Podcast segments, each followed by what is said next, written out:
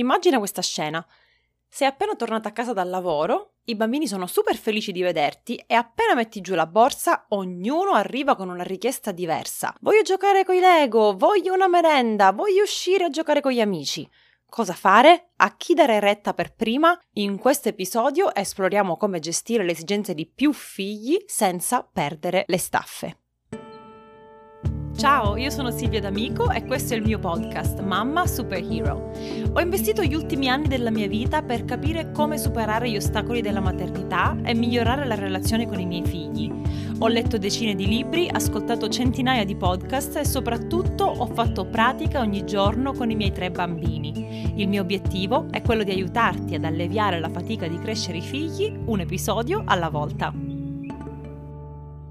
Ciao e benvenuta a un nuovo episodio di Mamma Superhero. Prima di andare avanti, come al solito, ti chiedo di mettere pausa e andare a lasciare una recensione su questo podcast in generale, non proprio su questo episodio che ancora non hai ascoltato, perché questo aiuta tantissimo il mio podcast che è e resterà sempre gratuito. Passiamo ora all'episodio di oggi. Questo argomento, sinceramente, lo vedo poco trattato. Ogni volta che affronto tematiche del respectful parenting, mi scontro con chi mi dice sì, ma con tanti figli, con due, con tre, con quattro, come faccio ad applicare il respectful parenting? E devo dire che hanno ragione. Personalmente trascorro tutti i pomeriggi con i miei tre figli di 7, 5 e 3 anni e so bene quanto sia difficile rispondere alle esigenze di tre bambini diversi. E anche se questo podcast si chiama Mamma Superhero, non farti ingannare. Essere una mamma superhero non vuol dire che le giornate scorrono sempre tranquille, senza intoppi, che io riesco a spuntare tutto quello che ho nella mia lista di cose da fare senza perdere mai la pazienza e senza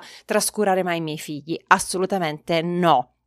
Per me essere una mamma superhero significa essere consapevole dei miei limiti, delle mie debolezze, avere chiaro che tipo di madre voglio essere, quali sono i miei valori e lavorare ogni giorno per migliorarmi. Quindi in questo percorso di maternità cresco io, crescono loro e ci miglioriamo tutti, senza mai raggiungere quell'ideale, quella destinazione, quella perfezione che appunto non esiste. Ma torniamo a noi.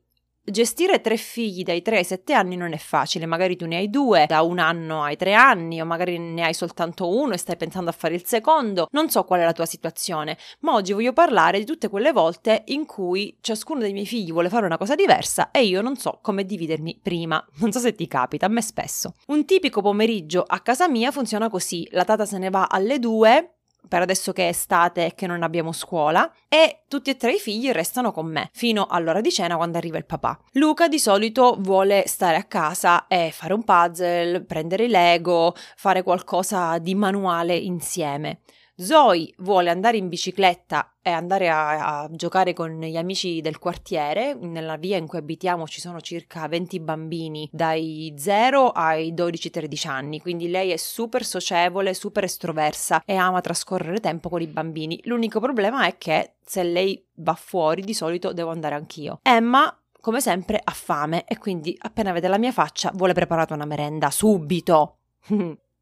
aneddoto simpatico sulla parola subito, quando Emma era piccola, un anno, un anno e mezzo, forse anche due anni, era convinta che la parola subito significasse stupido. Allora ogni volta che io dicevo subito, lei piangeva e diceva ma non sono stupida. I problemi di una bambina bilingue.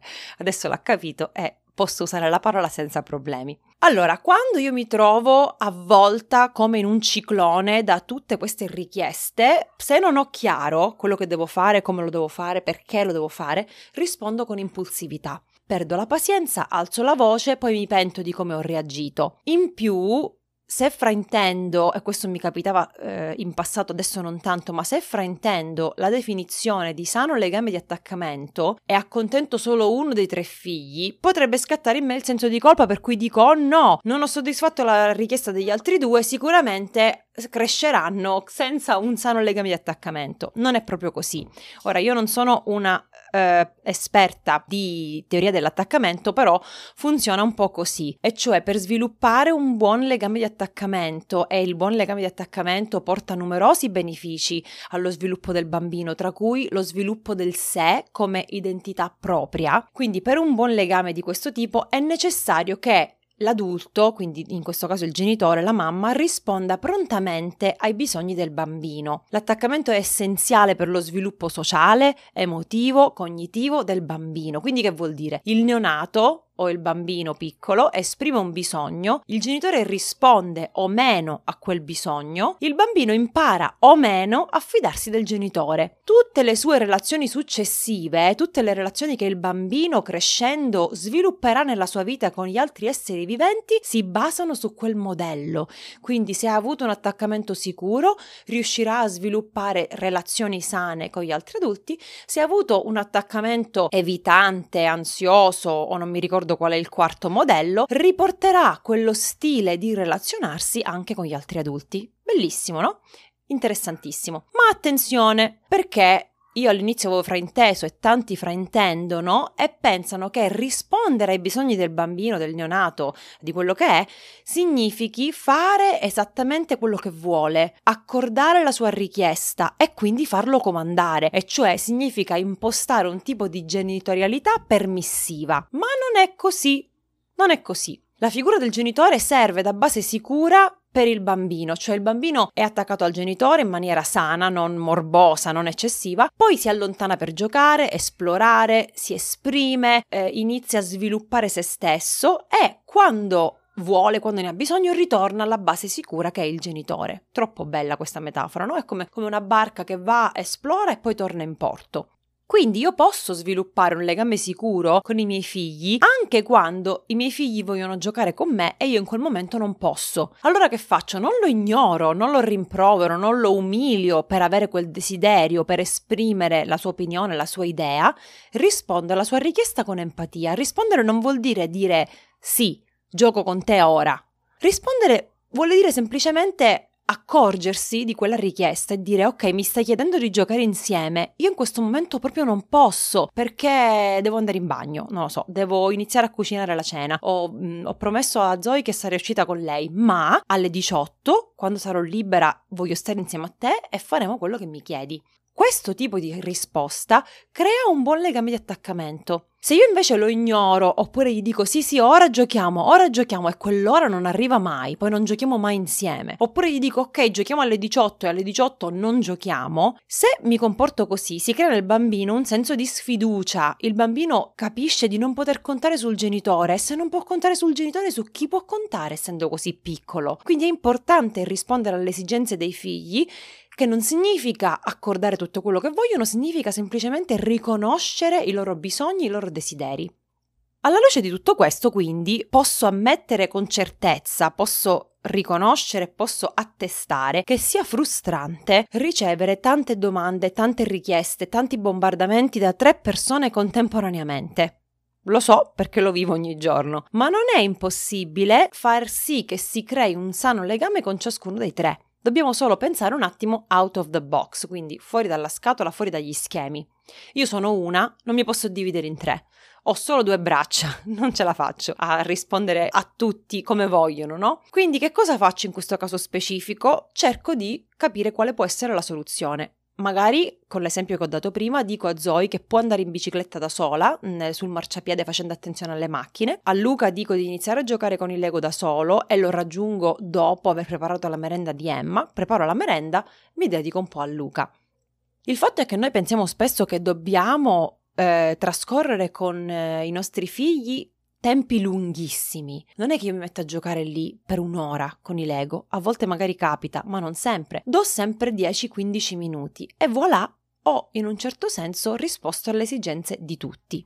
Ci sono delle volte in cui invece questo non è possibile, rispondere alle esigenze di tutti, accontentare tutti, e in quel caso abbiamo una serie di opzioni. Uno, possiamo permettere ai bambini di scegliere a turno quale attività svolgere nel pomeriggio, quindi se io non voglio che Zoe vada fuori a giocare da sola e voglio accompagnarla, oppure Zoe vuole andare al parchetto e in quel momento non possiamo andare, Luca vuole dipingere e, e insomma non si può accontentare tutti, ci mettiamo d'accordo e diciamo ok, questo giorno facciamo quello che vuole Zoe, domani facciamo quello che vuole Luca. In questo caso dobbiamo un attimo cambiare prospettiva, cioè Invece di pensare che stiamo deludendo un figlio, certamente il bambino protesterà, piangerà, non sarà contento perché non vuole aspettare fino a domani, ma invece di pensare che lo stiamo deludendo, che siamo delle cattive madri e non stiamo rispondendo al suo desiderio, al suo bisogno, possiamo pensare che gli stiamo insegnando a gestire la frustrazione. Perché i bambini, prima di diventare adulti, sono bambini. Da adulti le sfide e le difficoltà sono grandi, da bambini le sfide e le difficoltà sono piccole e quindi dobbiamo iniziare da cose piccole, gestire la frustrazione di non poter dipingere quando vuoi farlo. In questo modo i bambini non solo imparano a gestire la frustrazione, ma capiscono anche che non sono al centro del mondo, che esistono anche altre persone e bisogna bilanciare i bisogni propri con quelli degli altri. Bisogna scendere a compromessi e bisogna trovare soluzioni, accettare situazioni scomode e trovare soluzioni. Un'altra alternativa che abbiamo è lasciare ai bambini la responsabilità di trovare una soluzione e pianificare, quindi scendere a compromessi e accettare i programmi della famiglia. Questo insegnerà loro delle skill come la negoziazione, la risoluzione dei problemi, insegnerà a usare la logica e il ragionamento, quindi invece di essere io a proporre oggi facciamo quello che vuole Zoe, domani facciamo quello che vuole Luca, lascio che siano loro a scegliere, a decidere. E numero 3, posso assicurarmi di trascorrere tempo ininterrotto, one to one, con ciascun bambino. Non sottovalutiamo questa opzione perché anche quei 10 minuti di Lego insieme a Luca possono trasformare il suo umore, possono riempire il suo bicchiere emotivo e possono aiutarlo ad affrontare le sfide in maniera più positiva, più proattiva. Se me lo ricordo, lo faccio con costanza di dedicare del tempo individuale ai miei figli, è importante. Facciamo degli altri esempi pratici che so che vi piacciono. Mettiamo caso che un bambino vuole andare a mangiare il gelato, uno vuole andare a casa della nonna e l'altro vuole stare a casa perché vuole leggere i suoi libri. Non ci saranno mai soluzioni facili e immediate, ma se io perdo la pazienza o mi metto a fare una ramanzina, eh, ma ieri abbiamo fatto quello che volevi tu, adesso tocca a tua sorella, che benefici ha tutto questo? Fa innervosire noi, accende la tensione, inasprisce il rapporto tra di noi. Per un sano legame di attaccamento va anche bene fare da specchio, ripetere quindi a ciascun figlio, ok, tu vuoi andare dalla nonna. Lo capisco, vorresti fare X, anche io mi innervosisco quando non riesco a fare quello che voglio. Non è forse vero? Quando io voglio uscire di casa per le 8 e nessuno è pronto, non mi innervosisco? Sì, quindi posso entrare in empatia, posso capire la frustrazione di mio figlio che non riesce a fare una cosa che vorrebbe fare. È una cosa fastidiosa, è una sensazione fastidiosa. E allora rallentiamo, entriamo in empatia ed evitiamo di aggiungere benzina al fuoco, perché altrimenti c'è l'incendio divampa. Se ad esempio non ci si riesce a mettere d'accordo su quale cartone vedere, questo capita spesso, coinvolgiamo i bambini nella soluzione e allora possiamo scrivere, mettere per iscritto aiuta tanto perché i bambini vedono che li stiamo prendendo sul serio e che verrà il loro turno. Quindi possiamo scrivere una, ri- una rotazione di chi sceglie il cartone. Ad esempio un giorno lo sceglie uno, un giorno lo sceglie un altro. Ultimamente quello che facciamo è che 20 minuti sceglie Zoe, 20 minuti sceglie Luca, 20 minuti sceglie Emma e così si conclude l'ora che per ora trascorrono eh, ogni giorno davanti ai cartoni. Se noi evitiamo di fare da arbitro, da giudice, da controllore, loro prendono più responsabilità in quell'attività e gestiscono le cose in maniera più tranquilla. Un altro esempio super gettonato è se stai allattando al seno il neonato e la sorella di 2-3 anni vuole venire per forza in braccio. Come si gestisce questa situazione senza traumatizzare la bimba di tre anni che ancora vuole la mamma, che ancora sente di eh, voler essere al centro del mondo? Sicuramente in quel momento non riuscirai a prenderla in braccio, almeno io non ci riuscivo. Non significa che la sto traumatizzando. Le posso parlare, possiamo leggere un libro insieme, posso riflettere, come dicevo prima, e fare da specchio per le sue emozioni. Sei arrabbiata, sei gelosa, non ti piace che c'è la sorellina che sta allattando, non so, qualsiasi descrizione della situazione che ti trovi davanti e poi comunica un momento in cui potrai prenderle in braccio, potrai farle le coccole, potrai dedicarle del tempo ininterrotto e con un'attenzione totale e fallo veramente perché ne ha bisogno.